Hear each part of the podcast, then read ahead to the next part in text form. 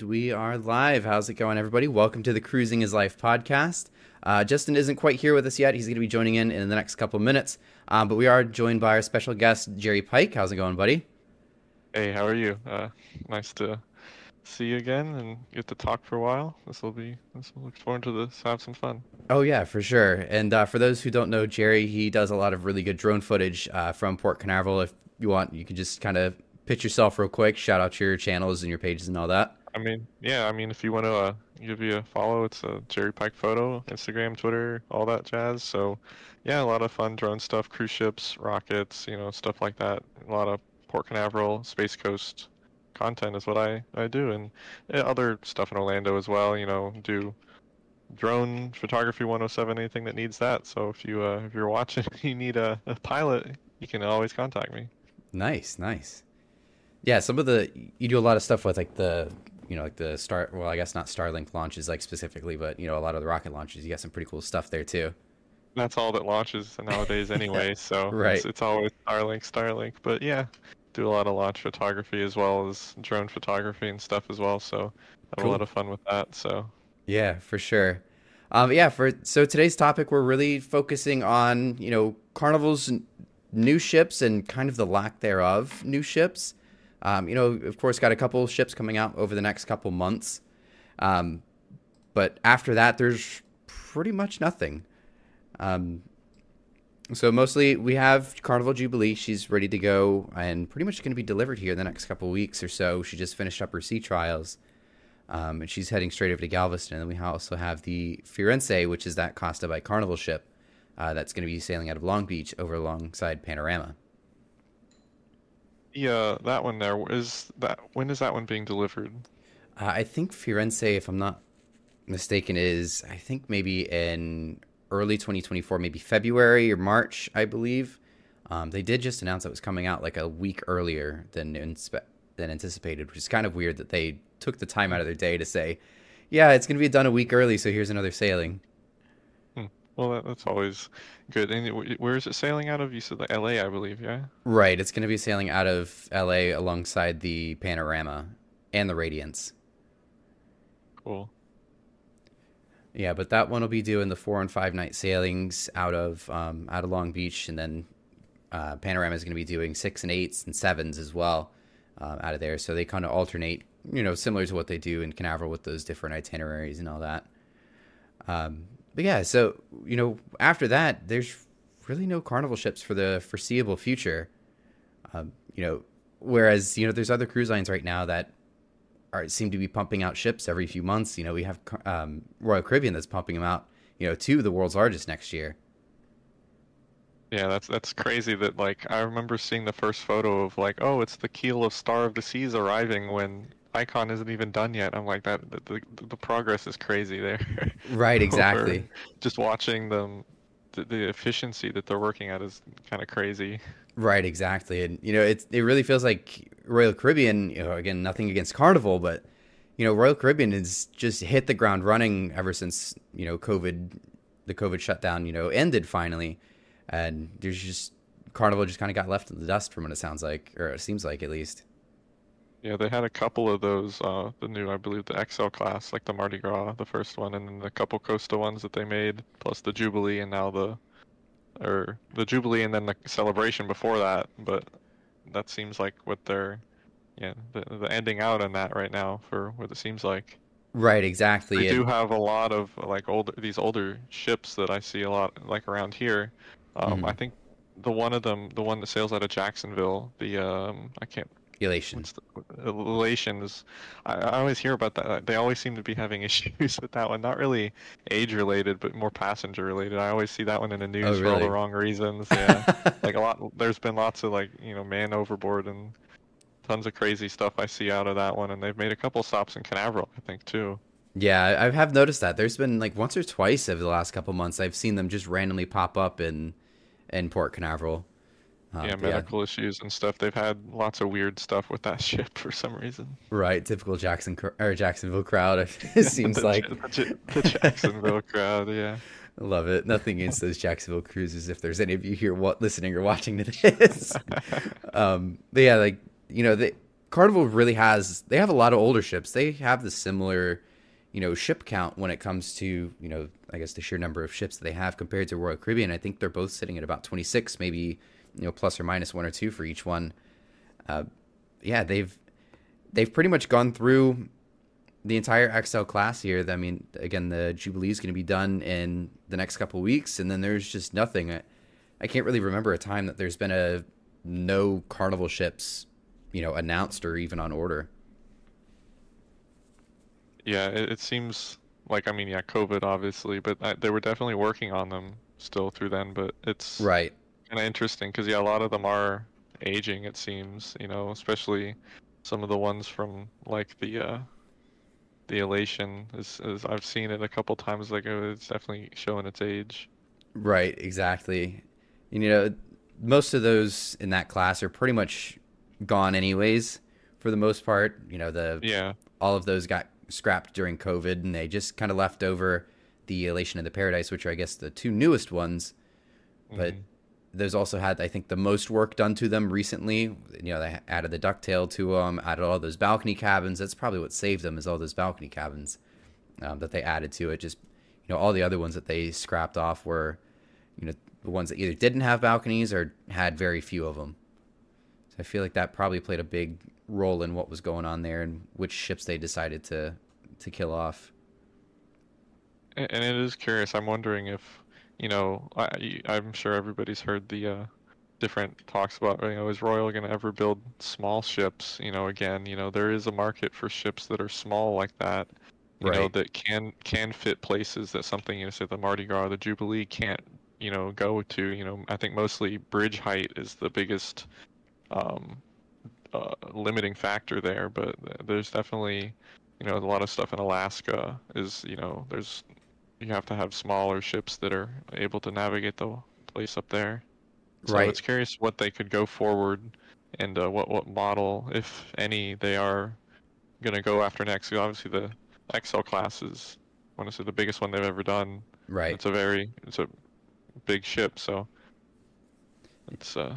Yeah, it's definitely their biggest by a long shot, and it's been a very successful ship class. I think I mean three is probably enough for them. I don't see them. Yeah. And they've even said that there is no new Carnival ships coming until, or at least 2027 at minimum. And even if they were to last minute order a ship, you know, the way the shipyards are backed up right now, as far as you know, new builds, there's just no way they'd be getting a ship out before 2025, even if they started today. So it's definitely going to be a long time, and it's it's weird that Carnival's going to have you know a period of three to four years before there's ever going to be a new one yeah, definitely an interesting time for that. I mean, I think definitely the Mardi Gras has been very successful here in Canaveral. Every time right. I see it, it's always very full. I haven't seen the celebration down there in Miami yet, and then we'll see the uh, Jubilee at Galveston, see how it does there. But definitely, they've even had their work cut out with the Mardi Gras and the celebration here, especially with the LNG fuel. They've had their right. There's there was I remember specifically one time I think earlier this year, the Mardi Gras was delayed, you know, several, several hours, three, four hours off the dock because they had fueling problems with their barge. Now that the celebration is down in Miami, so mm-hmm. we'll I think see. I was there have... that. yeah, I remember. I remember it was like eight o'clock at night. And they were still mm-hmm. there because they just couldn't get a load of fuel because the LNG barge is just too backed up. Because yeah, where they get their fuel is up in Savannah, Georgia. So every right. week the uh, the LNG refueler barge is going from Georgia to Port Canaveral to Miami round trip in seven days, which is it's that's tough. It's, that... it's, it's, it's, crazy. Yeah, and that's that's a little barge, and it doesn't move all that fast either. It's got no. a, it's got its work cut out for it. That's for sure. Yeah, they. I think. Well, I'm I'm curious to see how Disney does it. It's not the same, but mm-hmm. they they will have two LNG powered ships here in Canaveral um, soon. And same with Royal will actually be the better example with the Icon down in Miami and eventually the Utopia in Canaveral to see how they go about fueling those on a weekly basis with, you know, hopefully LNG is what right. the intended fuel is, but you know, obviously they can run on diesel as a backup as well. Right. Yeah. I wonder if they're going to do multiple barges, unlike what Carnival is doing, because Carnival, like you mentioned, just has the one barge that they're fueling with between two ports in a week. Yeah, so far it hasn't worked out. It hasn't Really been the easiest plan. thing. Doesn't seem like it's always on on time, so Yeah, we'll see. They they have time to plan with Icon and then Utopia eventually, but right, exactly. I I don't I believe there is a second one of those barges being built. I don't know who specifically for. Hmm That it might be. I think I want to say for Icon it'll be primarily used for the Probably. um the clean Everglades. I want to say because the clean Canaveral is the one that fuels the LNG Wish. Um, but the one that the Carnival uses, the Q Ocean 4000, um, is the one that does the Carnival ships. So we'll see. I mean, they're independent companies; they can pick whoever they want to fuel Right. it up. But Right, exactly.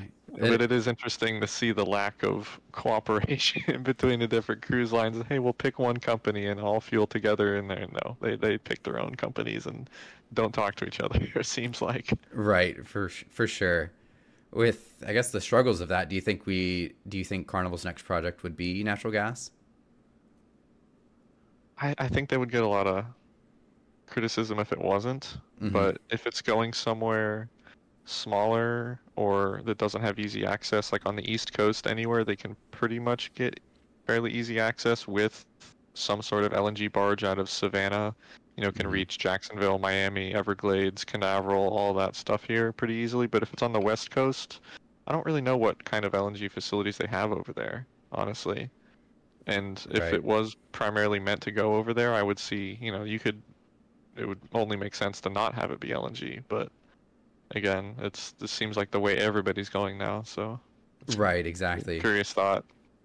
Right, yeah, and I, I definitely think they would get some criticism if it wasn't natural gas, and not that I don't think Mhm. it it would be, but you know, going through the logistics like we have been, I mean, it's that's not going to be easy for them to do. No, definitely not. I think Three's already pushing it Yeah, because it's the same thing with I, I believe Galveston has some sort of onshore LNG, do they not? with Galveston. Yeah, because that's the other big East Coast-ish LNG port that is here in Oh. America, at least. Because that's why the Jubilee is going there mainly, is because they have LNG in Galveston. I believe Right. so, or I could be mistaken with that, but I'm pretty sure there is some sort of LNG readily available in Galveston for the uh, ships. Oh wow, I, that I didn't know. I didn't realize it was onshore fueling, like unlike you know what they've it, been it doing. It could be, or it could be. not. I mean, there. It's probably not a big deal either way. Is I mean, it's Texas. There's tons and tons and tons of refineries for everything there. right, sure exactly. It's there somewhere. I, I, I Right. I, I'm not entirely sure where it comes from. Right. I think if if any of the ports here on the East Coast, and I, you know, saying Texas is East Coast isn't really accurate, but you know, if anybody's gonna have it on this side of the area in the Caribbean, it's gonna be Texas. And the, with all those refineries that they've got, it's gonna it makes it so easy for them. So I wouldn't be too surprised if they actually have onshore fueling for that. Yeah. I do remember there was a big outcry here in Canaveral when they wanted to put uh, onshore LNG storage here, and everybody's like, no, no, no, no, no, because they didn't want it to blow up. Which there's already a lot of fuel storage here that it's kind of silly, but like, it's like oh, they, it'll explode. A lot of the fuel over there could explode, but it hasn't done it because they keep it in a safe manner. But Right. LNG is definitely much more difficult to store than you'd say typical crude oil. So Right. it's, exactly. it's, it's a thought. Exactly. Yeah. Um, I, I didn't realize. I guess that makes a lot more sense why they would do Jubilee. I mean, Jubilee at this point wouldn't be very logistical, logistically smart to do over on the East Coast with one fuel barge. Oh, Uh, yeah, it's probably another not. another big uh, a big thing, you know. With and if you've ever noticed, and anybody that's listening has ever noticed that with the Mardi Gras and the celebration in Canaveral and Miami, they're never in the their home port at the same day. Nope. It's always They always alternate. Yep, it's always Mardi Gras in Canaveral on Saturdays, and Celebration is always the Sunday ship in in Miami. And if they're doing six and eight night cruises, they alternate. Yeah, very occasionally they'll they'll switch. The Mardi Gras will be here Sunday, and the Mhm. celebration will be Saturday. But yeah, the the idea I guess that they have is yeah, the Ocean Fuels Mardi Gras here Saturday sails to Miami Sunday, and then heads back up to Savannah to get a new load and come back down. Which it's they've had a, you know several hiccups with that tight of a schedule, and it just caused a lot of issues. Right, But exactly, and it's supposedly doable. right, exactly, and and I don't think a lot of people know, but these ships, despite being natural gas, they do run off of diesel. You know, in a in a pinch, they could definitely run off of diesel. And I think there's been times I've seen actually the the diesel fuel barge next to Mardi Gras rather than They they definitely have. Yeah, I've Yeah. seen multiple times when they've had to fuel with diesel here. One of them, Yeah. yeah, obviously caused that huge delay, but I think several other times they've just kind of. I haven't seen Q Ocean in port at all. You know, on a Mhm. Mardi Gras Saturday, either they don't fuel at all. I'm not entirely sure how much fuel they onload every time they get a load from the LNG barge. If you Mhm. know, but they're doing seven night sailings. That's a long load of fuel for oh, a uh, like a one way fuel uh, stop. So either they're getting it somewhere else or they're fueling with diesel somewhere else. I mean, right exactly. I haven't had the chance to sail on the Mardi Gras and watch, so Yeah, I did sail on I did sail on Mardi Gras last last year in March. Yeah, March. And yeah, we got to did I mean I didn't see it up close or anything like that, but I could see off Mhm. my balcony I could see that the LNG barge sitting right next to us fueling up. yep. Um but yeah. Yeah. What were you saying? Oh, nothing. okay. Um, but yeah, I guess with that, you know, all you know, uh, the logistics of you know natural gas. I definitely think their their next project will be natural gas. But you know, when it comes to, I think I think timing is, and of course, COVID, of course, played a major part in this. Uh, but I think it really came down to the timing of, of these new builds and these projects because with it, Royal Caribbean, again, they're dominating the market. They're continuing to do that, and they probably will be for the next decade. Um, up until up until COVID, it feels like Carnival was, or at least they were competing, and now Carn- or Royal Caribbean's just kind of left them behind.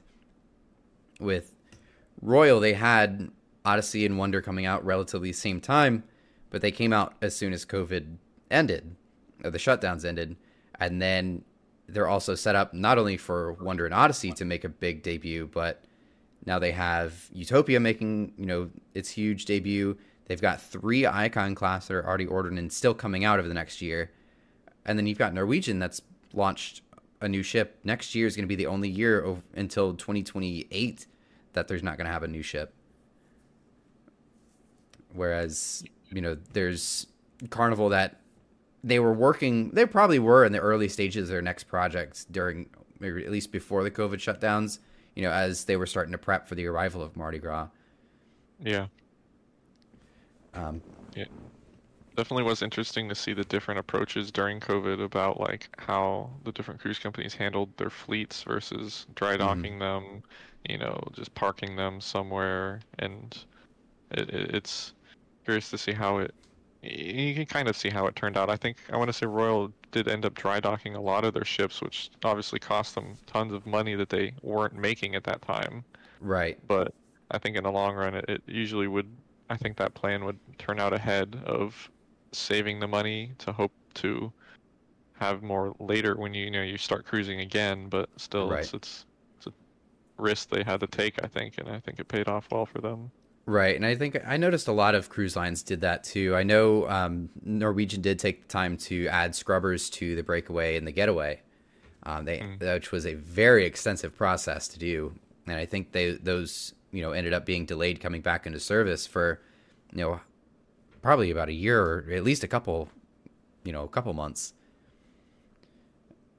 But yeah, with I guess with it, these three ships were already planned ahead of time whereas and they were already coming out in this phase in this time frame whereas Royal Caribbean and Norwegian were very long term looking forward so even despite everything they couldn't really they couldn't go back on the orders they couldn't really cancel uh, they could have canceled the orders um, but it's definitely not something you want to do with a new build No, definitely not. Yeah, the the, the new build of the Norwegian, the uh, definitely looks very exciting. So yeah the aqua does look really nice yeah, I know you said it was. Was it coming to Canaveral sometime like 25 or Yes. 6 or something? I want to say 25. I think it's April of 25, if, I'm right. It's somewhere a springtime of 2025. Um, and of course, I, I don't know why. It's probably due to the lack of terminals in Canaveral, which is becoming a bigger and bigger issue now. Um, but they're running Friday to Friday cruises rather than the standard, you know, Saturday or Sunday seven day sailings.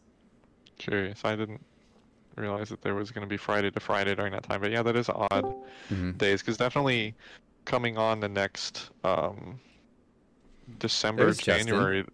Hey, yeah, there he is. Give me like a, a one minute. All right. But the there's several several days. You know, I was just looking through the schedule. You know, six ships, six ships, six ships, six ships. You know, back to Mhm. back to back days in December, January coming up. So it's Yeah. definitely picking up versus some of the Sundays here in Canaveral. There's been two ships, which is like, man, there's not a lot of stuff going on, but there, there it's definitely ramping up as it comes into this next season here Yeah. a lot of shift a lot of shifting going around there's been in like what four brand new ships coming in maybe five that haven't been here either in a while or or new home ports Right. um, Exactly. for all the cruise lines and there's still you know shifting around and coming but lots of lots of changes recently For sure. Welcome in, Justin. How's it going, buddy? Good. How's everything going here? What did I miss?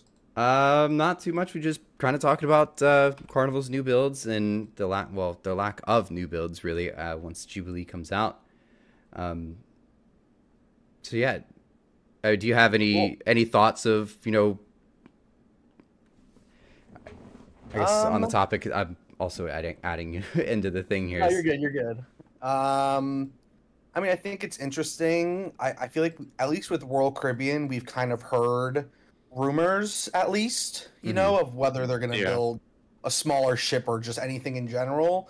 But I feel like we haven't heard anything from Carnival, not even like rumors, not that at least that I've heard. Um, so it makes me wonder. I mean, with the the Mardi Gras class, whatever they call it, um, the XL class. I don't know how much crazier you can get than that. Like if they're planning something big, um, so it makes you wonder if they've got anything kind of planned right now, um, at least in the drawing stages. You know, because it'd be interesting to see what happens because they don't have anything on order after Jubilee, right? No, and the the CEO of Carnival's even said that there's no plans for any new ships until 2027 at earliest. Yeah, that's And- interesting. I wonder if they're working on something pretty big um, to wait Right. that long. That would be yeah big big Right, and I know Right, a that's lot what of I'm it. a lot of it had Gras. to do with you know COVID and the, the I think Carnival probably struggled more than anybody else uh, during the shutdown. You know, because they had to say they had a massive fleet was an understatement. I mean, Carnival Corporation, that Yeah. umbrella, there was over a hundred ships within that, and they downside they chopped off about twenty percent of their fleet. Right. Yeah it's a lot of money that's sitting around not making money huge amounts of investments that are just sitting around and costing money right to run because you still can't Yeah. just Yeah. you can't just stop doing you know it's a ship they have to be constantly maintained and Right. crewed and staffed you can't just dock it and shut everything down i mean you could but that's it's not really feasible No, not Right. at all.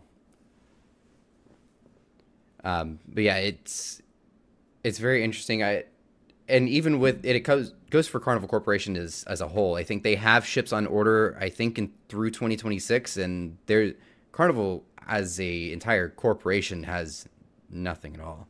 Like they, I think they've got a small Seabourn ship in 2026, and that's pretty much it. Yeah, um, maybe they're. I mean, they typically, at least the last few years, they seem to have built very similar ships between at least two companies. hmm Um, like Costa and Carnival have that XL class, and then Princess and help me out. Who? What P and P&O, have those like those newer Royal class ships. Mhm. Um, I wonder if they're planning something between Carnival and some other brand to you know whether it's a smaller ship or I don't know how much bigger you can get from the XL class. I mean, I guess it's possible, but Yeah, Royal Um, Caribbean's proof Yeah, of we, that. we, we see the icon that that's right, yeah, that behemoth you can get that behemoth that we call icon of the seas is definitely proof that you can go pretty big right. and you know kind of we touched on it earlier but they have the arrival of jubilee and they have the arrival of the firenze from costa by carnival now you bring it up You know, what are your thoughts on the future of costa by carnival? Is that something they continue to run with? Is that something where carnival ends up absorbing costa as a whole or do you think we'll think- we'll get rid of the venezia and the firenze over time? I think this is going to be a test run for them.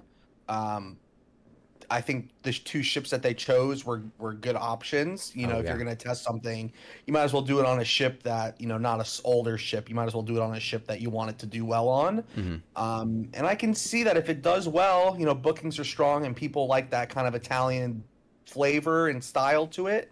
Um, I would not be surprised to see them bring more Costa ships over and possibly eventually phase out that brand. Um, if it doesn't do well for whatever reason, I would be very interested to see what they do with that sister brand that they have. Mm-hmm. Wasn't the Jubilee originally intended to be a Costa ship, or am Um, I mistaken here? Aida. Yeah.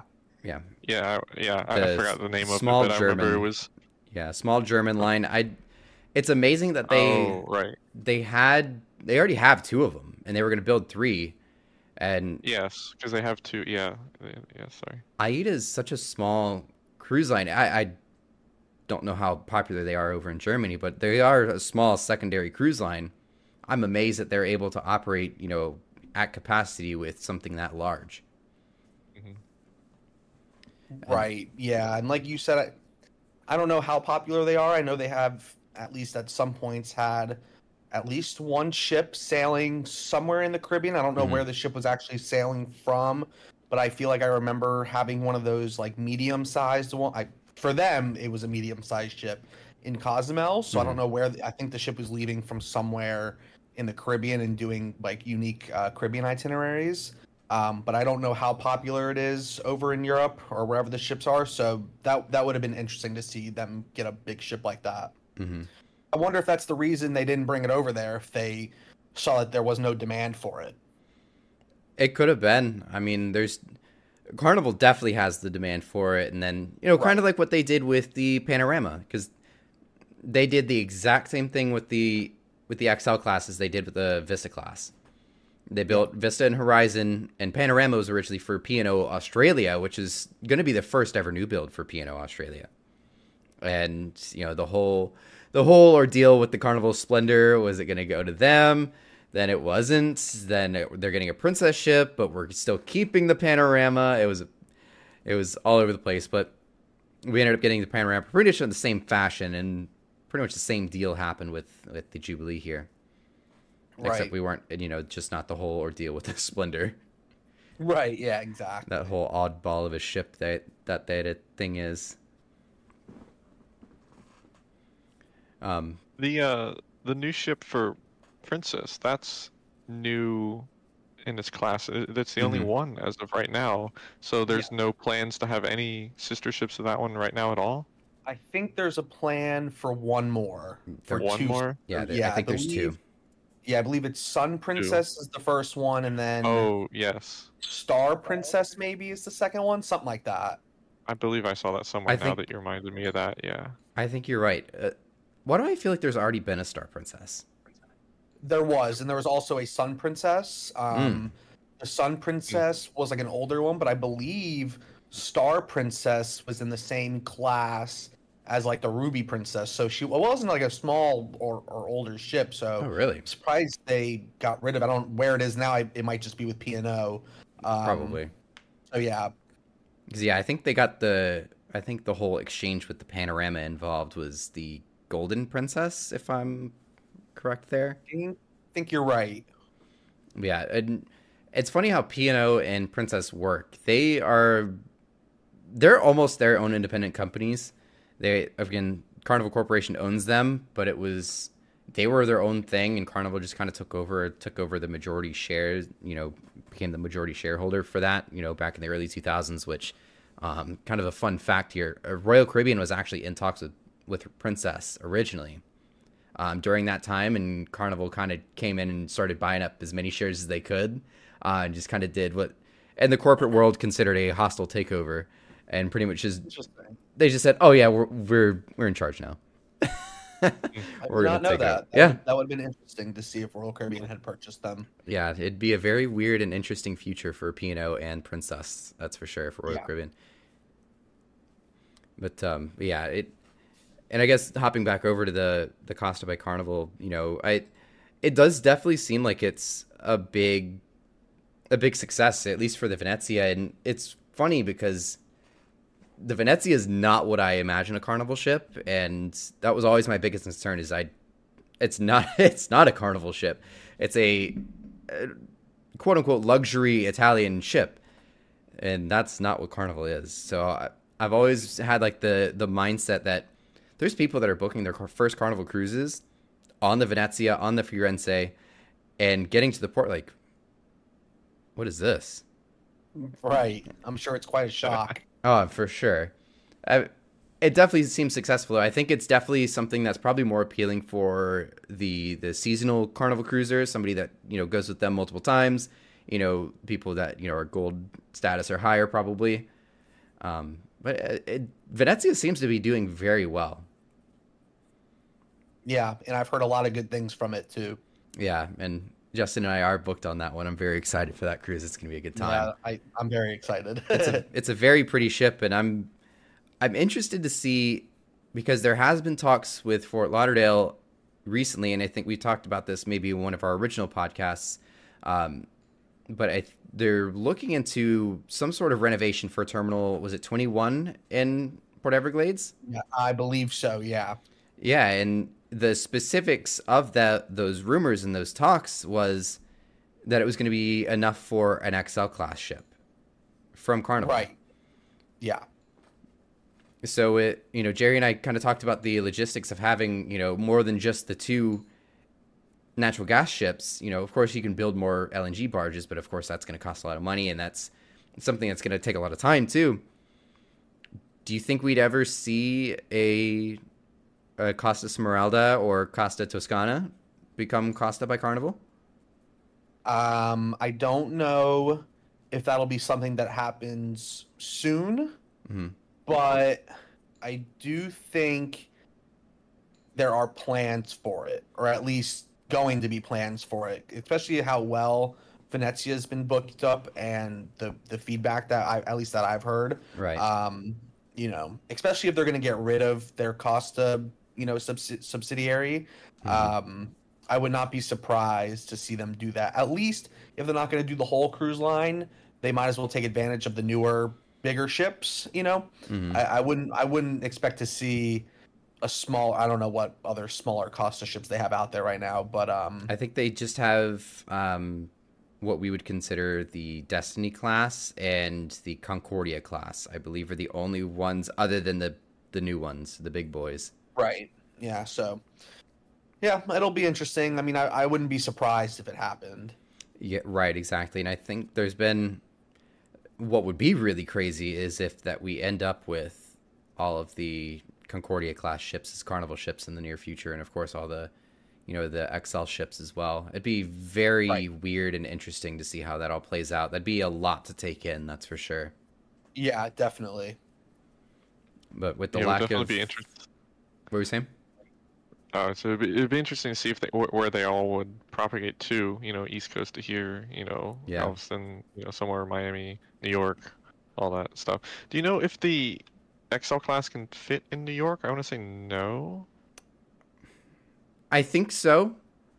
They can. They because it's the bridge is the issue there, obviously. Right.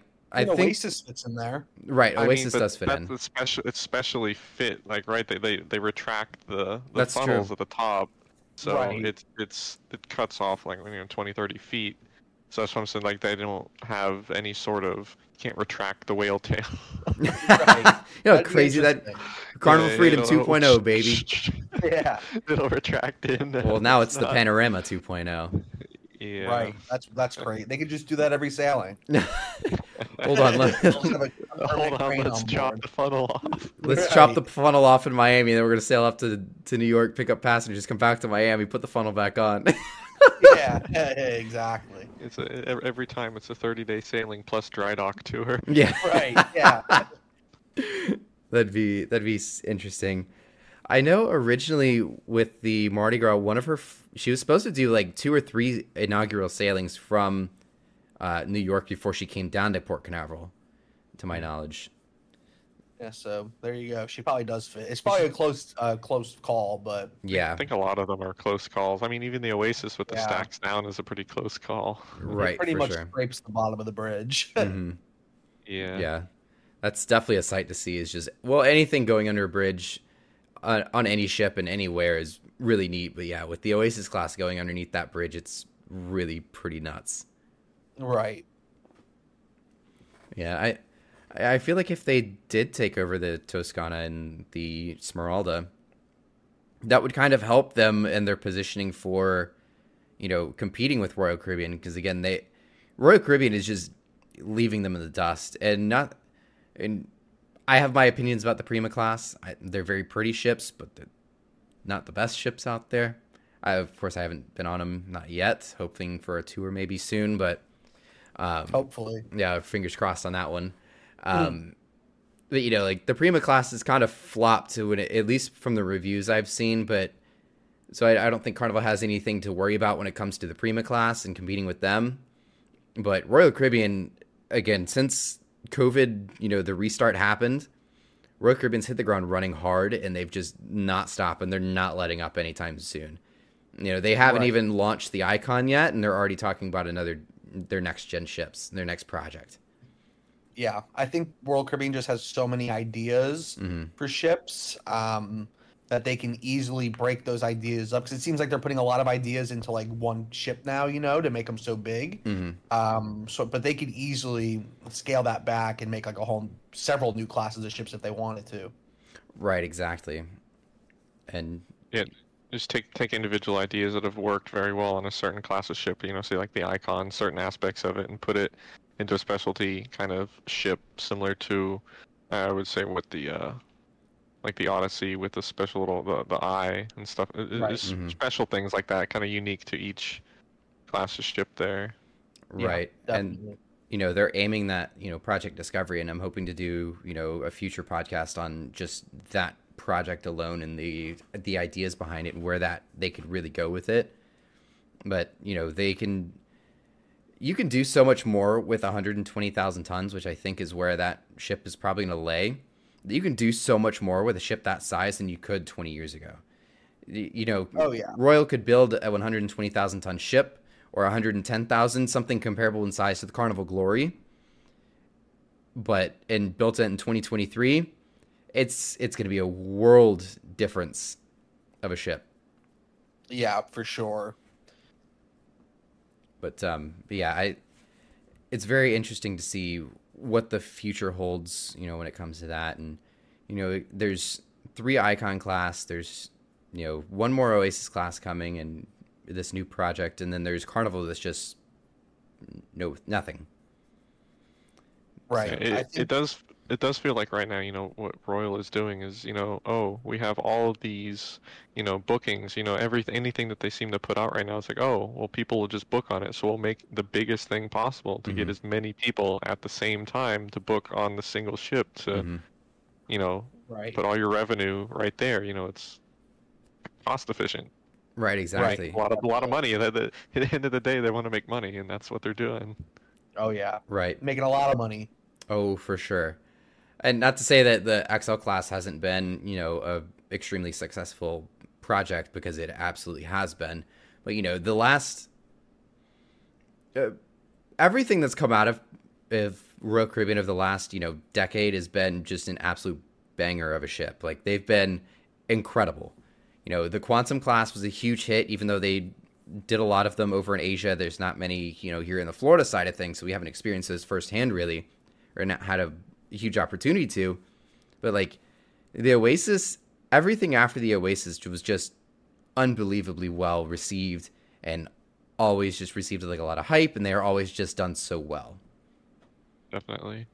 Yeah. and I think they just they really continued that momentum and they they continue to experience or experiment with older ships by renovating them and then applying those renovations into new ships because they're doing well and then that's how we ended up going from the 2009 version of Oasis to the Utopia of the Seas almost 15 years later. Right. Yeah, it's it's interesting to see their evolution and how they do it, and because sometimes it's uh, older ship getting renovated that inspires newer ships, and Mhm. sometimes it's newer ships that inspire the renovations that these older ships get. Right, exactly. And I think that's that I really get that vibe from the the Dream class and the specifically the breeze and going into the vista and the horizon. I think Right. that's that project and that the way those ships were and the things that they did with those ships. Carnival did that with the the Sunshine class. You know, Mhm. not that Sunshine and Radiance and Sunrise are all the same exact ship, but Sunshine's its own odd looking thing.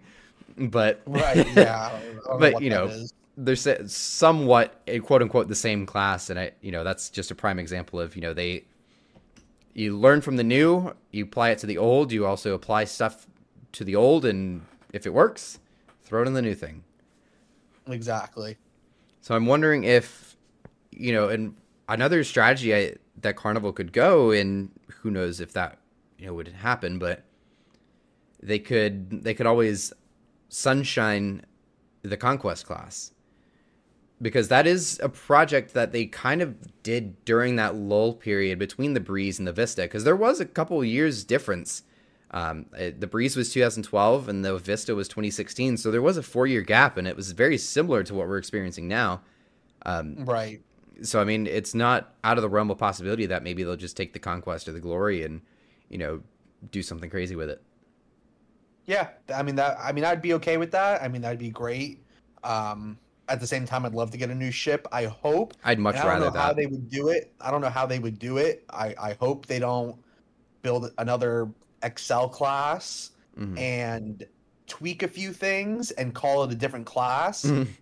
I, I know you have heard me Yeah. complain about it before, Brandon, with the Dream class and the Vista class. I know they're Mhm. technically different classes of the ship, Mhm. but they're basically the same model design, yeah at least you know exterior as the Dream class. So I hope they Mhm. don't do that with the Vista class and add like a, a ducktail and be like, oh, it's a new ship.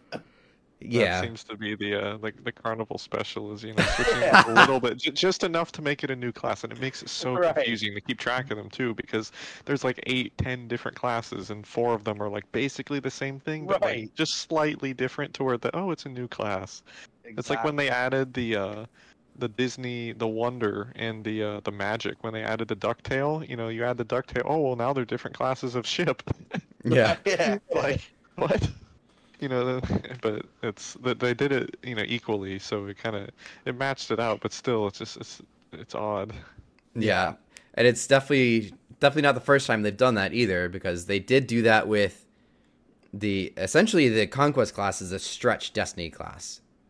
right. And the fun fact for those who don't know as well, the conquest and the glory, the first two in the conquest class, those were originally ordered as well triumph class but triumph and destiny are the same thing so i call them i loop them all into the destiny class. But they were originally ordered as triumph class ships you know to go alongside victory and triumph.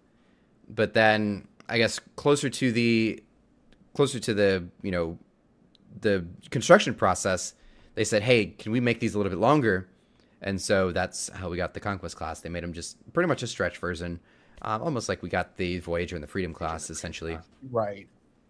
that's i think the closest comparison is yeah the voyager and the freedom it's like Mhm. 100 feet longer you Mhm. can it, it's somewhat easy to tell externally a little Yeah. more so because it's, it's kind of visible with like that little at least with the independence that used to be here they had that golden set of windows that something Mhm. like the mariner or the adventure doesn't have right exactly and it's Plus funny the name. That's something I realized not that long ago was on the back, on like the sail looking portion. Mhm. There's a decorative, like a big, you know, nameplate on the back that said, you know, um, uh, in, in uh, Indy, I say Indy of the Seas, Independence of the Seas.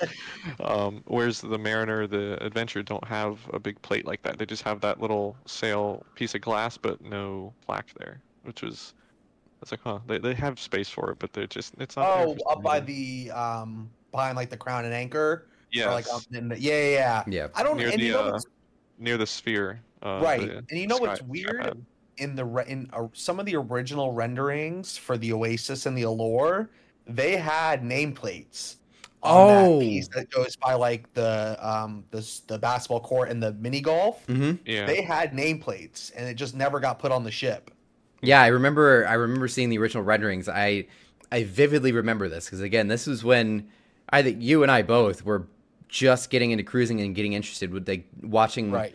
You know, I remember seeing the rendering saying Project Genesis in that spot that you were talking Right. about, with that nameplate like the Freedom class have compared to the Voyager. But it is Yeah, funny. It's, it's very interesting to see how they add little details like that in renderings, and then Mhm. they don't bring it to the ship. It'd be like one thing if the Freedom class didn't have it, and they were like going to do it on Oasis, and they decided not to. But they they didn't have it on Voyager class. Then they put it on the Freedom class. But then they didn't do it on the Oasis class. But then they did it on the Quantum class. Yeah. They did it. It So, was like, a little different with like the quantum class because it wasn't like the giant plate. It was more of just like the letters, but Right. it didn't have that. Yeah. I guess that plate backing on it. But yeah, it was essentially the same thing. And I, I, I actually, I really like that. That's one of my favorite things about that Yeah. class and about the quantum ships is how they put the names in those spots.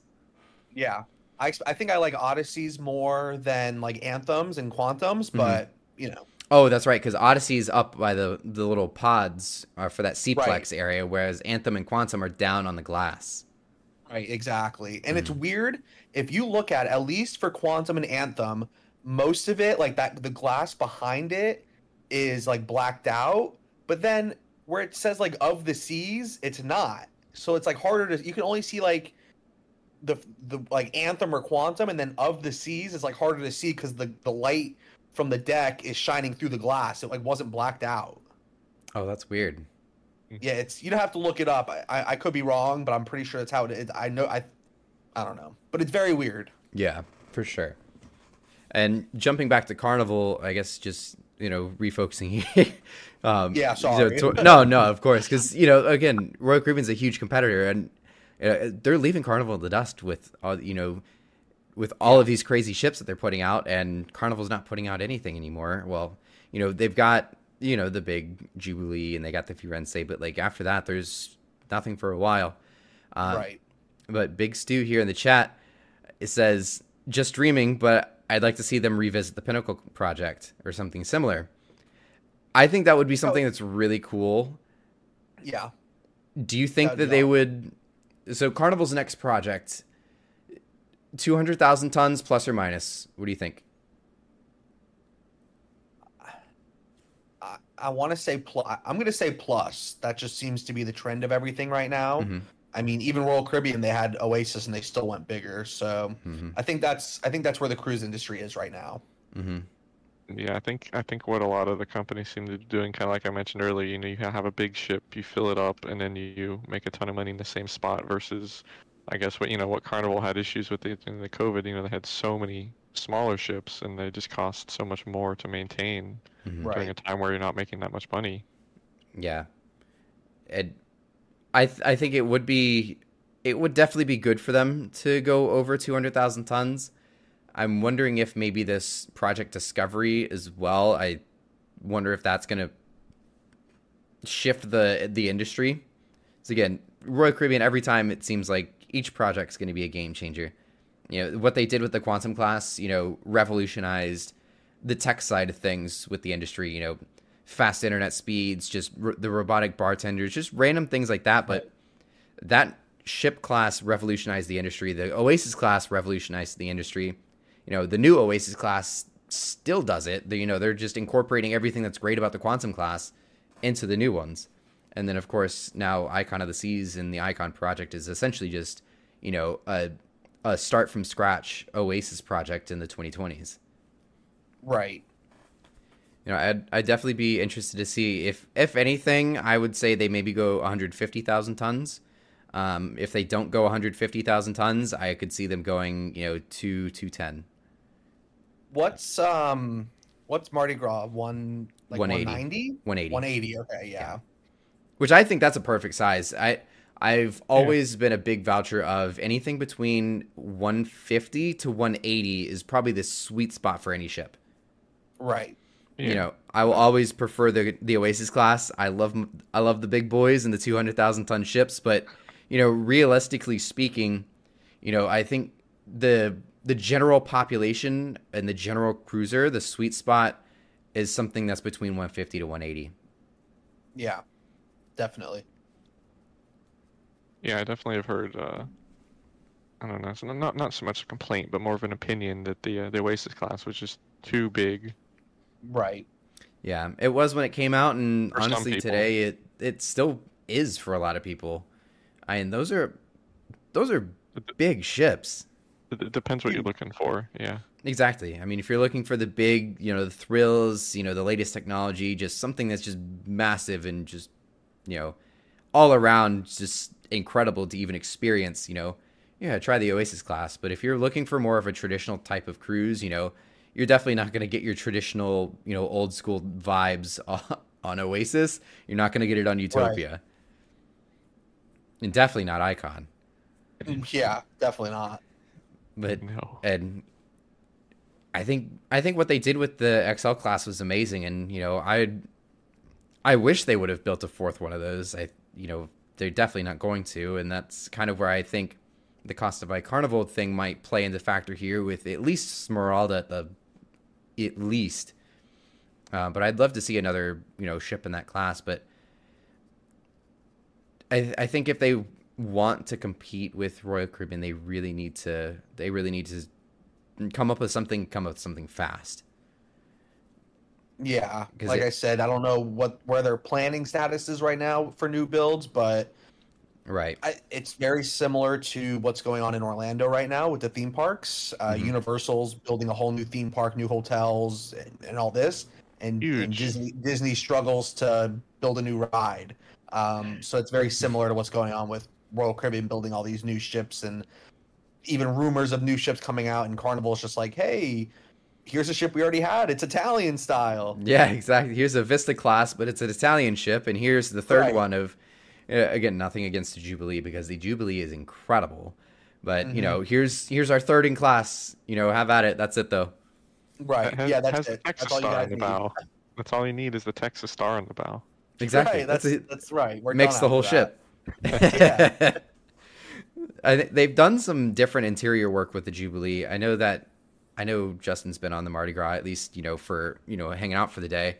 But that strip yeah. on the starboard side, uh, where Emeril's Bistro and um, that like lounging area, mm-hmm. so that the ceiling there, it's not a solid panel like it is like at the Meraviglia class with MSC, but it's like a they're like intertwined like wavy LED panels.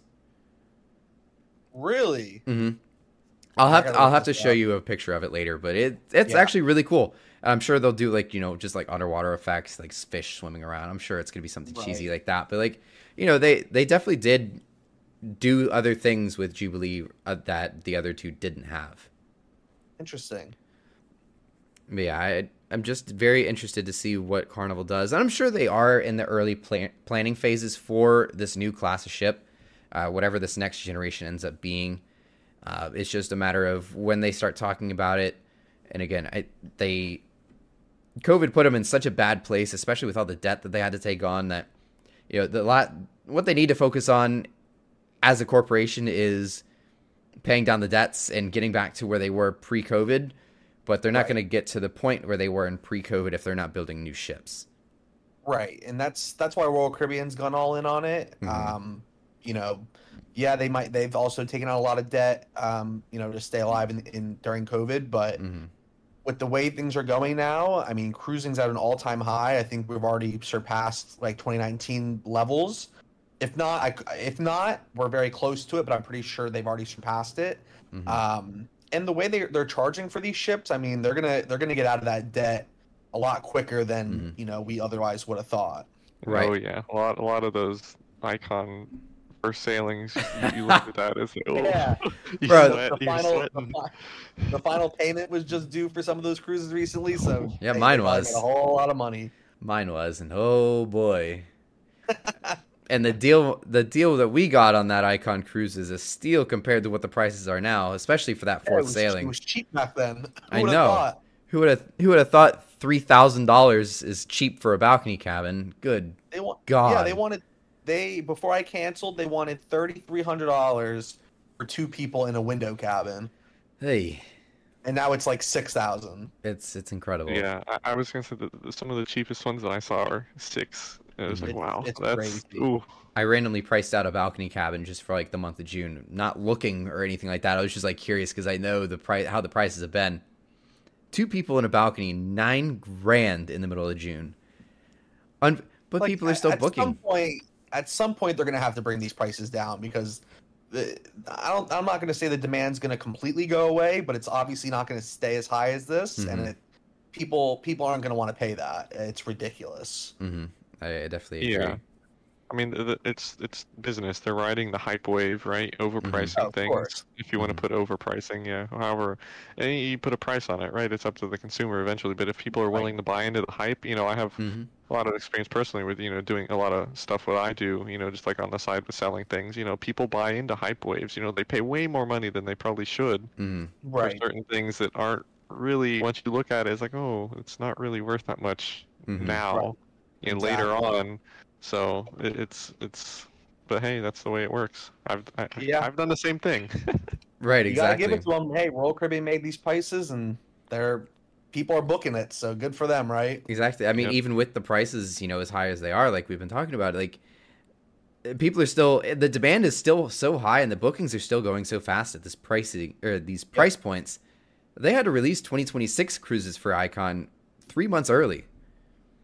Which is insane. I mean, you don't you're not seeing that with Carnival. You don't see that with the Jubilee. Again, No, definitely. there's a big hype wave and there's a big you know big hypes around you know the XL class, but that that class is finished. To say I to really kind of put it into terms. I mean Yep. they're they're done. They built all three of them. They built all eight plus of them. You know across all their brands. Like right. they they really do need to refocus and really create that buzz around themselves again to you know to do what Royal Caribbean is doing. You know, Royal Caribbean again is paying down their debt. At their last earning calls, they they've almost paid off like a billion dollars of their debt. You know, and it's Crazy. probably due to just everything going on with them. They had such a big hype cycle with Wonder. You know, Utopia's their marketing. Whoever is in charge of marketing with Royal Caribbean is doing probably the best job of marketing that I have ever seen. Yeah. And the only reason you're not seeing as much hype for one or for uh for Utopia is because they've got Icon coming out. Right. I can guarantee give it give it until about middle of March of 2024 and Utopia is going to be the only thing you see out there.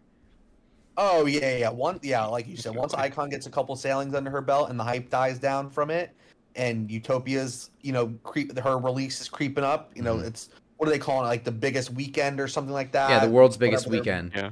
Is Right. Yeah. Yeah. It'll. They're- they're it'll putting it right into- UTV. Yeah, Mhm, there- there's there, and it's crazy that they're gonna you know starting to put it right into three and four nights, mhm. Right. Yeah, which is un, like unheard of for a ship that big. So I never Yeah, would have thought. they've, never would have they've thought proved that. it, you know, with you know all the ships. I mean, right? There's always a Oasis class. Well, not always, but typically it just took over, right? The Allure doing the three or is it Mhm. three and four nights? Yeah. Out of Yep. Canaveral? Yeah, they of just took over yeah. doing that from the Independence. I want to say so. Yeah, and a couple upsizing years ago, that's- a couple years ago, it was the Majesty running that itinerary. Right. hmm Yeah, so it's been a big change in the in the industry, just kind of doing all that, and you know that's one thing that I will, I will always say that Carnival needs to do is there's there's no way that they're going to be able to compete with the Utopia of the Seas on that on, on that itinerary. It's just not going to happen. Right. Yeah, if I mean, they if saw- they want to, they're going to have to put an XL class, which they're not going to do. Yeah, I, I think that was part of Royal Caribbean's tactic there. Um, I mean, they they obviously have a reason to put a ship like that on weekends because their weekend cruises are like the, they're some of the most popular right now. hmm But I think that was kind of their idea. Like, what what other cruise line is going to put a ship even remotely close to this on Mhm. weekend cruises? And what other cruise line? I mean, Carnival now is building their little private island now, but right now, what other cruise line has a, a destination like Coco Cay? Right, exactly. There's Carnival's so much there. It's crazy. Carnival's Yeah. next project. Do you think they do you think they debut the ship on weekend itineraries going to Celebration Key? That is a good question. I think they're going to have to, whether they want to or not. I, With- I think they're going to have to. That's what I'm thinking.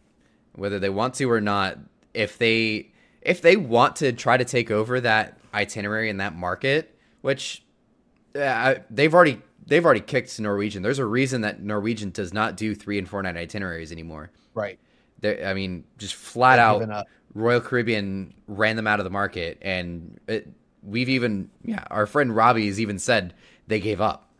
You know, Yeah. our friend Robbie's, you know, close with some of those people in Norwegian, and it, essentially we were told they gave up. They can't compete with that. they can't.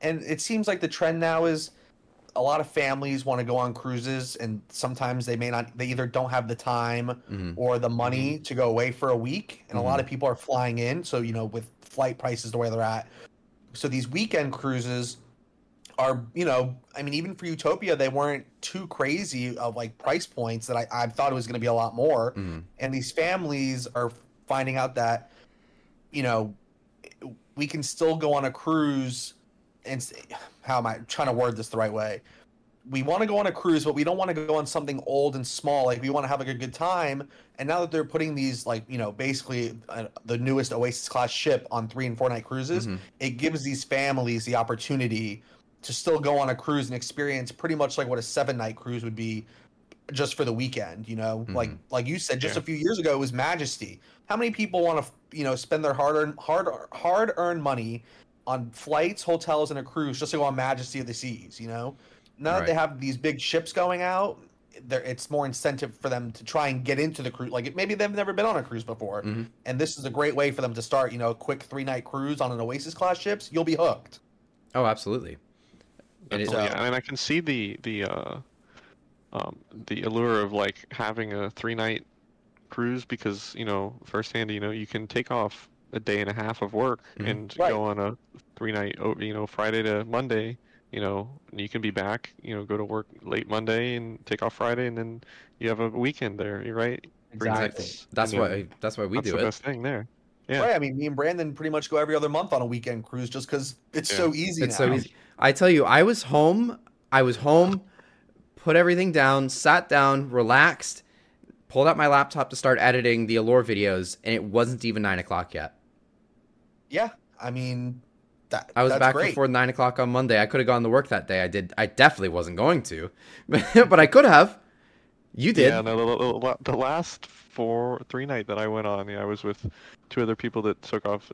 They were, you know, one of them took off two days, but one, you know, went to, went back to work half day Monday, and then they were. Yeah, that's what I did. it. That's Yeah. exactly what I did after the Allure. I drove right back to Tampa, and went right back to work. Mm-hmm. It's Yeah, crazy. that was- it's, it's convenient. And that's the itinerary that the Allure just took over. I was on the Independence for the four night, and it was Right. cheap. We had an interior cabin, right? But it was like 400 bucks a person. Yeah, I, it's It's, it's ridiculously cheap. The Yeah. Allure is going to be more, but still, like that's for a family. That was with two people per Right. cabin. It's crazy. Because Yeah. we were talking about like we, and, and that's the other topic maybe for another show is the uh, uh some of the cruise lines charging now for more entrees, it, like a main dining. You know, we probably Right. ate more than four hundred dollars of food. Yeah. just Don't even get me started with Norwegian. we were Norwegian. thinking about that as like, man, like, oh, we we felt like we ate our money's worth. Not to Mhm. mention the cruise Right. itself, right? Like you're on there, but just the food. I mean, this cruise that we've got. So this is after I go on Icon, um, but Justin and I are booked on Liberty of the Seas. Would we pay? Three thirty per. I think. each- I mean, it's it's dirt cheap. We paid three thirty a piece for three nights. Which you know, again, hundred dollars a night is better than a hotel rate. But we're getting Oh, our, yeah, you'll know, we're getting food almost included, everything. Right. But, and then just jumping over into the chat here, um, Chrissy says before any new builds, Carnival needs to completely revamp the Conquest class like they did with the Destiny and Sunshine class, minus the new names. I definitely agree with not changing the names. That's hundred percent sure. It- Yeah. it's more of a marketing what they didn't tactic. Change the the Destiny class. hmm The name is yeah, it's all It's all marketing. because just getting rid of stigmas, hmm I guess, is maybe Yeah. the, the You get rid of the it. Triumph. That was probably the best thing Carnival ever did for themselves is to get rid of the Triumph Right. name, just because of what was Yeah. it was associated with. Not The that, same thing with yeah. like, like Comcast. People used to they hear the name Comcast and just get filled with rage, but change the name to Xfinity and uh, whatever. Oh, uh, mean, no problem. oh, okay. And, Yeah, and if, if you're not nerds like us, they don't know that it, it was No, already ship people- had out. You know, Mhm. they don't they don't know. They Right. see crazy It, the people they that see don't. Carnival Radiance. Oh, it must be a new ship. Oh yeah, it is. Look, it's brand new. Mm, Brand new. It's got a brand new name. Yeah, you, you wouldn't even know it came out in 2000. It, Yeah. It seems so silly, but it works, right? It is, is- and again, with the Comcast example, half the people that I talk to don't realize that Xfinity is just rebranded Comcast. Right. Literally. Yeah. hey, like I said, if it works for the company, good for them. Mm-hmm. Yeah. But I, I I like the idea of revamping the conquest class. They really it'll be hard to put it up on 2023, you know, modernization. But they could they could sunshine, quote unquote sunshine those ships and Right. bring them up to up to par with, you know, some of these new ships. You know, I'm not saying put a roller coaster on it. There's no way in hell you're putting a roller coaster on a conquest class ship. Right.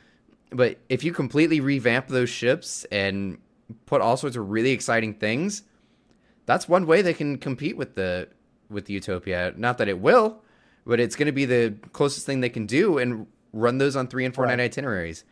We got Right. the we got the Carnival Glory that's coming over to us. We got the the Carnival Conquest out of Miami. Revamp it. Put a, I mean they've already got new water slides on it, but big water slides. Put a ropes course on. it. They did it with the Sunshine class. Put a ropes course up there.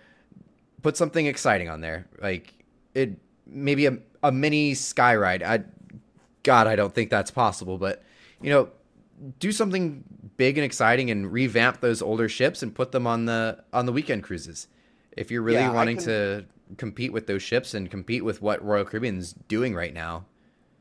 Right. I can almost guarantee when the when the conquest class starts going back for their whenever their next major dry docks are, like their five year whatever, Mhm. whenever those start coming up again, I can almost guarantee that they will at least add ropes courses because they seem to be adding little things here and there as these ships Mhm. go into dry dock. Like I think think Liberty is the only one that hasn't gotten that new waterworks park Mhm. on the conquest class. Like all the other ones, like just randomly got new water parks. Mm-hmm.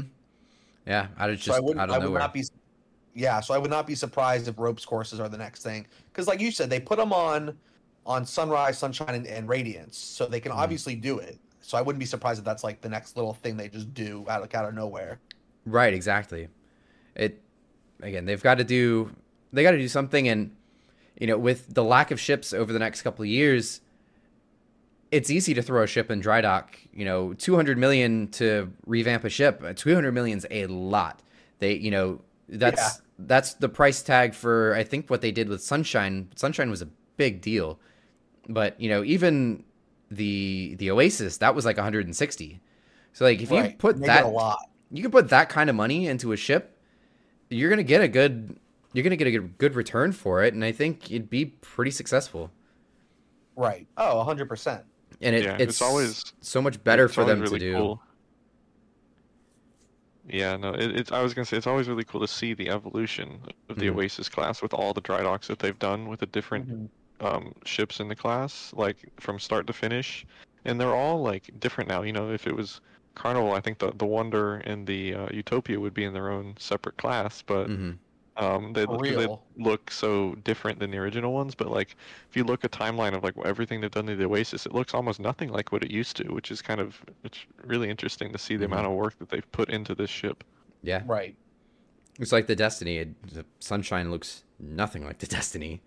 Nothing like it's crazy. Nothing. I mean that that's a huge water park on the back of that ship. You know, Yeah. Oh yeah. It's the kind of work that they need to be putting into those ships if they want to keep them, you know, viable without Mhm. building Right. New ships, which they could as well.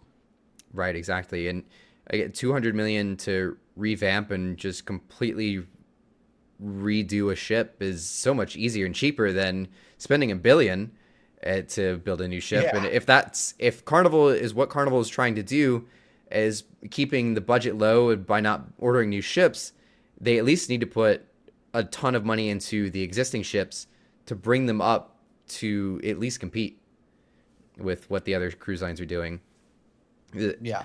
definitely. Norwegian Norwegian is the last of Carnival's worries. It's Royal Caribbean. Right. Royal Caribbean is running away with the market in every way, shape, and form. Seven night itineraries, ships by themselves, the weekend cruises. You know, Europe is a different story because they they have a really good European lineup. Um, right. But you know they've got Odyssey and everything over there. But Carnival's n- never does. They maybe have one ship now. They're getting very adventurous. They're putting one Spirit class ship over there usually every year. But Didn't they have um didn't Carnival Freedom do something over there like right when she came out like a summer season or am I just not they used to do that. So I think the Freedom, I think the Freedom did it. The I think the I don't know if the Breeze did it. Um, she did. the Vista the Vista did, and I think Horizon did like two weeks before it went to New yeah. York. Um, but they did do that with the Vista. I'm surprised they didn't do that with Panorama, just given that it was you know they had to take her all the way to L.A. Right. which panorama I still don't know why they put the panorama over there. And on with with all the nonsense that's going on with the panorama and how many propulsion issues and that the, that the ship's having it's it's not the ship itself and it's not the class cuz people are like why is it why is the Vista class having so many propulsion problems? It's not the ship, it's the azipods. Oasis Oasis and Anthem are both down an azipod right now. You know, and And Allure had the problem twice, and she was in dry dock twice to get it fixed. Right, and Oasis a couple years ago was it was in dry dock when that crane fell on it, and that was a whole, you know, Yeah, a that's a whole whole mess, a whole different can of worms. different can of worms. But that's what that was what the Oasis was in for. Yeah. So I mean, it's it's not it's not the ships, it's the propulsion. But Yeah. you know, I guess I'm kind of like segueing the the topic into you know my the video I put out earlier today. But you know, it's the the issue isn't the azipod; it's the just the fragility of it. Like those things are so unbelievably fragile that just anything happens. Norwegian has had a lot of problems with the escape azipods. I think Mhm. I think the Joy is getting an entirely new engine soon. If I wasn't Wow. I I, I I, not know remember I don't I think it was Robbie who was telling me about it's either the Joy or some one of those big boys are getting a new engine completely and like a new Az- like an entirely new azipod and everything too. It's I it's don't see crazy. how that like. I guess you have to build it up inside because like there's no way you just drop the whole engine in there. Like I mean, they have to cut a hole in the side of the ship. Yeah. is that what they're doing? Com- Yeah. com- It's gonna be would- I- I was very gonna The only way is you're you're cutting a hole because yeah, that that's that doesn't sound like that's like Yeah, last worst case scenario. It's a, Yeah, it's a it- it very It is, Norwegian, so- very Norwegian Because, I mean, line like- thing to do. Yeah, 'cause exactly. The whole point of those engines is to just be continually refurbished throughout their life cycle, so they don't get replaced. They're just it's the the Mm-hmm. engine of Theseus, if you want to put it that way. Mhm. Mhm. I like You know, I you like replace all the parts in the engine, but is it still the same engine? Right, exactly. And Christy again in the chat says, I actually really like this.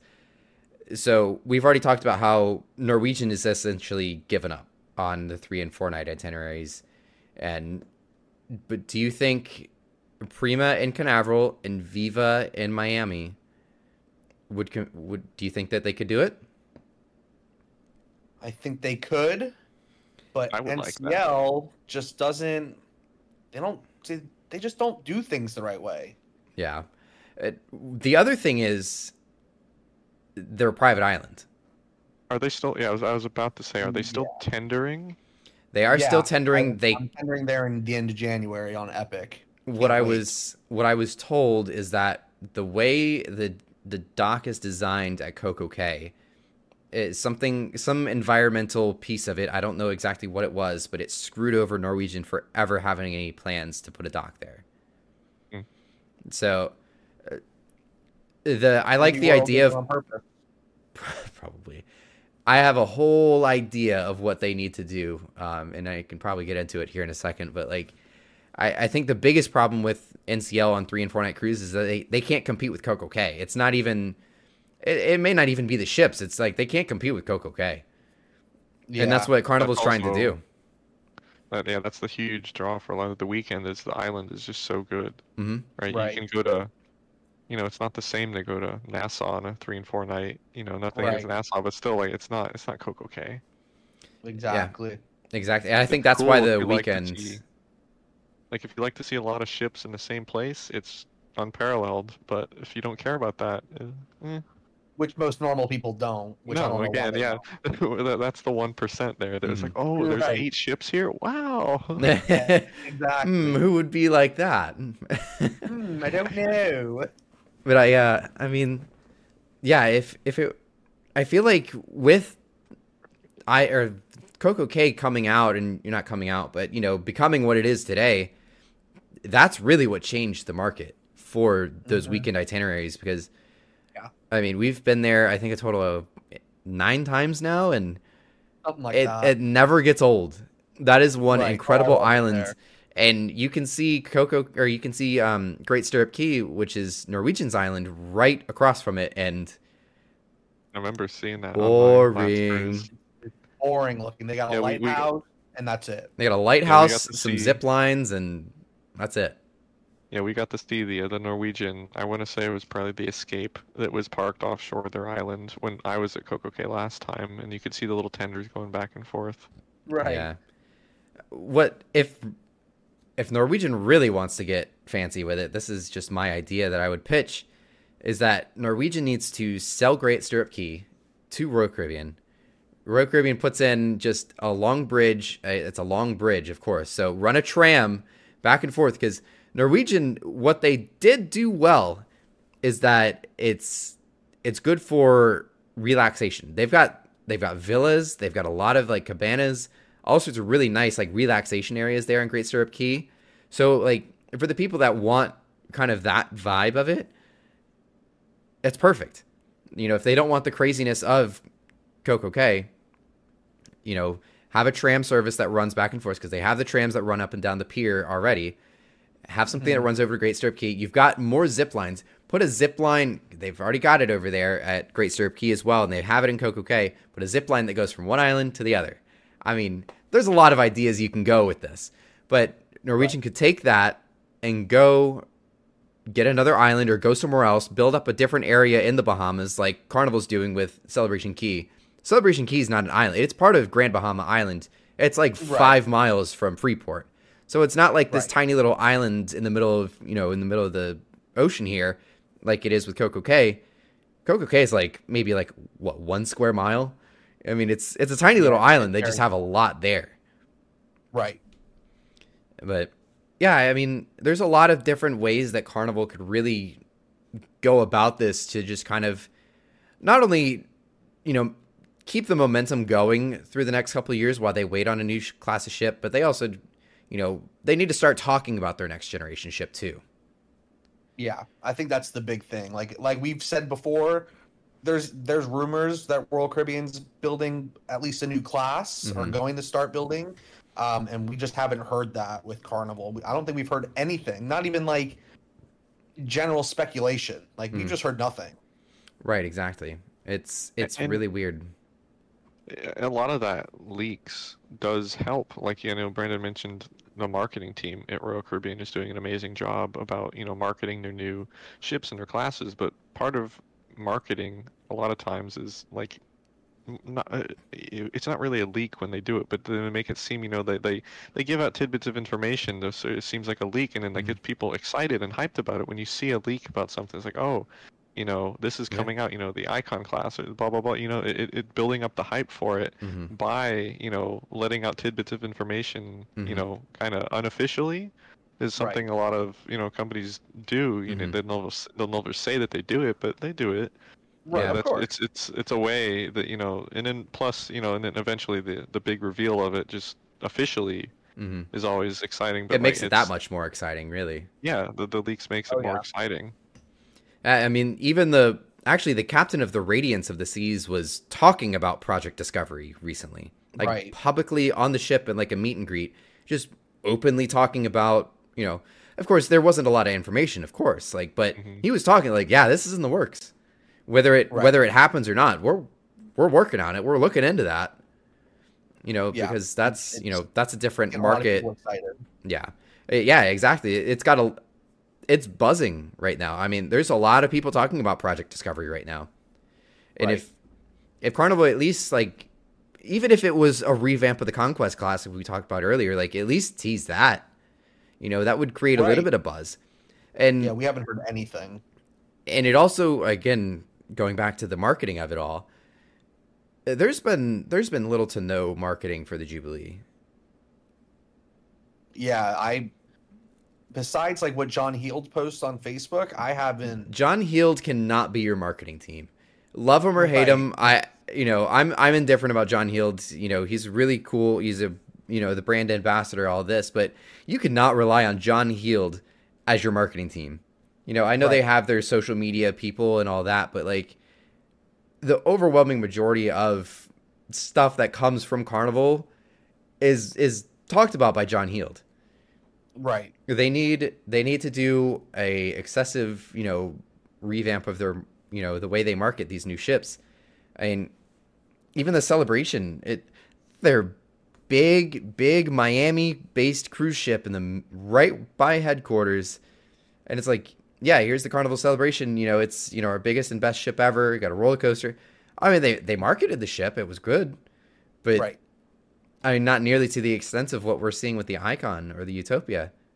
No, I No, feel like every every football game I put on, every basketball game I put on, every commercial, Mhm. there's either Icon or Utopia. hmm Same. I remember vividly. Yes, not yesterday. Yeah, yesterday watching the football game, I saw an Icon and a Utopia commercial, and Mhm. Right. somebody pointed out to me, it's like, yeah, you know, and it, it kind of feels like, you know, they did market, you know, the celebration, but it it it feels, you know, the difference between the celebration kind of felt like it just appeared in Miami. It popped up one day. It's like, oh, here we go. Right. Oh, Here it like, is. what The icon is like, you know, people are counting down the days to when it's going to be here. People are I- excited. they want to see it, right? The celebration was new, you know, you Mhm. know, you had Mardi Gras obviously, but it was still a new huge ship for Carnival, but it kind of just felt like poof, it just kind of appeared overnight and now it's doing sailings from Miami every, Mhm. you know, weekend. Celebration's been out for a year. hmm Yeah. Celebration turned one like two, three weeks ago. Yeah. And it's it's just crazy. But Yeah. Yeah. So I mean Royal Caribbean's doing a very good job with a lot of things right now. Except for Mhm. pricing. Except for pricing. Yeah, for real. It's doing good for them. Maybe not for us. Oh, us. for that Maybe not. course. Yeah, from a consumer standpoint, I don't know, but for a business Right. standpoint, man, those those shareholders are happy. Oh, Oh, yeah. my god, I'm sure. Yeah, and Ryan in the chat even says Mardi Gras didn't get much marketing. It, and that I mean that one was more you know COVID played into that one. They had they got that one out as soon as they were allowed to even sail the thing. Um, Right. Yeah. But like The biggest, the biggest marketing I remember that was Shaq. Yeah. I remember the inaugural sailing from Canaveral. Shaq was like on it. I don't think he actually sailed on it, but like he was there, yeah. right somewhere. I saw a bunch of videos and whatever. I didn't Yeah, he physically see was, him, but he was, he was um, there. hmm He was. Jeez, I can't get my phone to stay up. Um, yeah, I yeah he was. Like I said, I don't Mhm. think he sailed, but he they did do a bunch of Yeah. media stuff on board. Mhm. Yeah, and again, you can't rely on just John Heald as your like your press guy, um, and then you also can't rely. Uh, love, I love Shaq. He's so cool, and he's I think he's a cool addition to the company. You know, Yeah. as for what he does, but that can't be your marketing standpoint. You know, throw an ad together showing. You know, I mean, they do show the roller coaster on the on the thing, but like, you don't show. You know, much else. You know, you show like, oh, there's a roller coaster, and that's that's a big deal. But there's also, you know, not everybody's there to go on a roller coaster.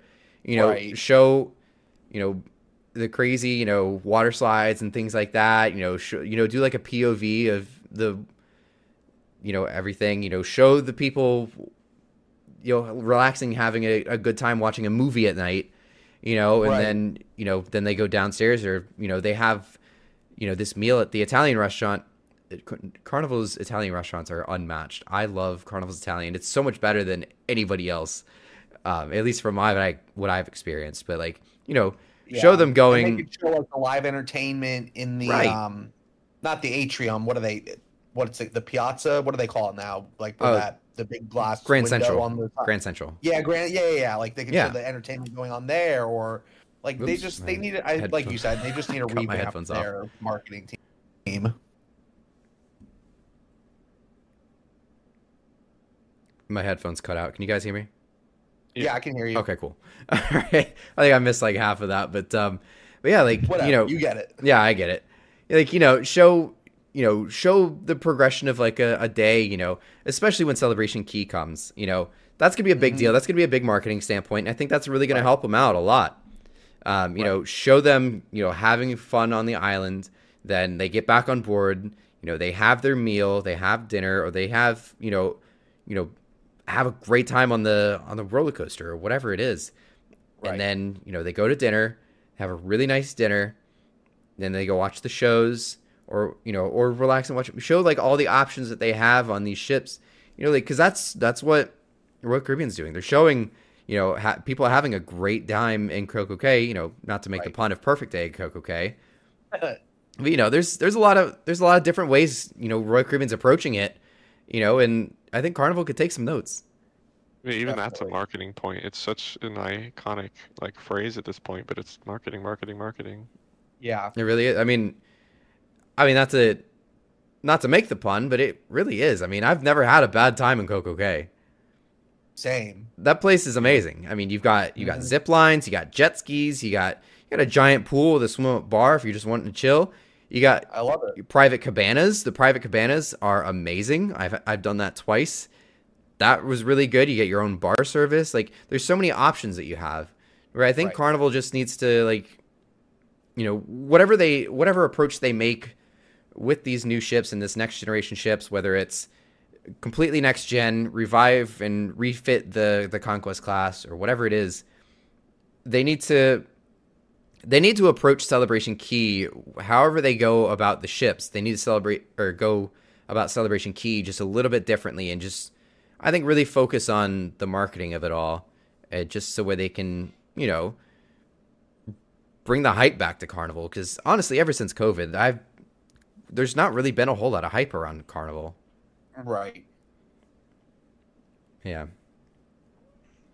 But um but yeah, so that's kind of uh, we'll go ahead and kind of wrap everything up here, but um yeah, it was it's definitely a great conversation. I feel like we got a lot of tangents about Royal Caribbean, but it, they were good Yeah. tangents because it was like it was comparing and contrasting the two and the the approaches that both of these cruise lines have had. Right.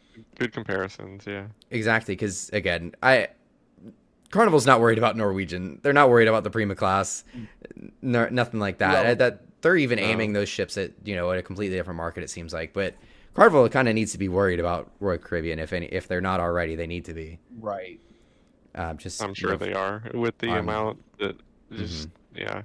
It, it's kind of like it, it feels like the uh the Universal and Disney, you know, ever absolutely. ever living conflict between those two places Right. and companies and whatever you want to but m- more more so in the theme park but like, they still have Yeah. their own you know media side disney has branched out so much you know recently And but- Universal's mopping the floor when it comes to theme parks now. You know they're yeah, It's Disney's- crazy what they're with the expansion yeah exactly. You know, Epic Universe is pretty much if you running. have a chance to like look at that area you should look at that area because it's absolutely crazy Yeah, I'm hyped Yeah, for I the mean- Super Mario area. Yeah, it, it, it's literally taking Disney five plus years to renovate one section of Epcot, Mhm. yet Universal within that same time frame is building an entire new technology filled theme park, three brand new hotels, and that might be it to start for phase Mhm. one. And that's just phase one. Mhm. So it's it's Yeah. just crazy to to That's see what's going on over an there. exact comparison with Royal Caribbean Carnival because Carnival is now, you know, it's going to be three, four, five years before they get a new ship out with, oh yeah. you know, now you've got Icon of the Seas is essentially a, a theme park and a destination of its own, you know, Right. and it's a floating city. And, you know, they're pumping out a new one. They've got one next year. They got one coming in 2025. They got one coming in 26. And you got Yeah. a new a new project that's not even Yeah. being announced yet. Yeah. And if that's So- if it's the size that they're looking at, you know, about 120,000 tons, I wouldn't be surprised if we see Icon 3 and Project Discovery in 2026. The way they're So the way they're handling Bottom line of this Yeah. podcast was Carnival needs to get their stuff together. Carn- Carnival really needs to start, you know, marketing and advertising. Just start teasing us a little bit of what they're planning. You know, again, Right. the the Venezia, the Firenze, maybe fingers crossed for the Smeralda from Costa. But you can't rely on just transferring ships over. You know, Right. just to create hype and everything Yeah. like that. They gotta they gotta start building new stuff. Definitely. But uh, but yeah, with that, I hope you guys all enjoyed it. Thank you, Jerry, for hanging out with us tonight and coming on the podcast. And Yeah, it was good seeing you, Jerry. yeah, I had a great time yeah glad Um, to hang out again For sure, for sure. We did this podcast a little earlier than normal just due to the holiday, but typically every Wednesday night at 6:30 p.m. Eastern Standard Time, we do a podcast episode. Uh, so we hope to see you guys all in the next one, and have a good night. Thanks for watching. Bye bye. yeah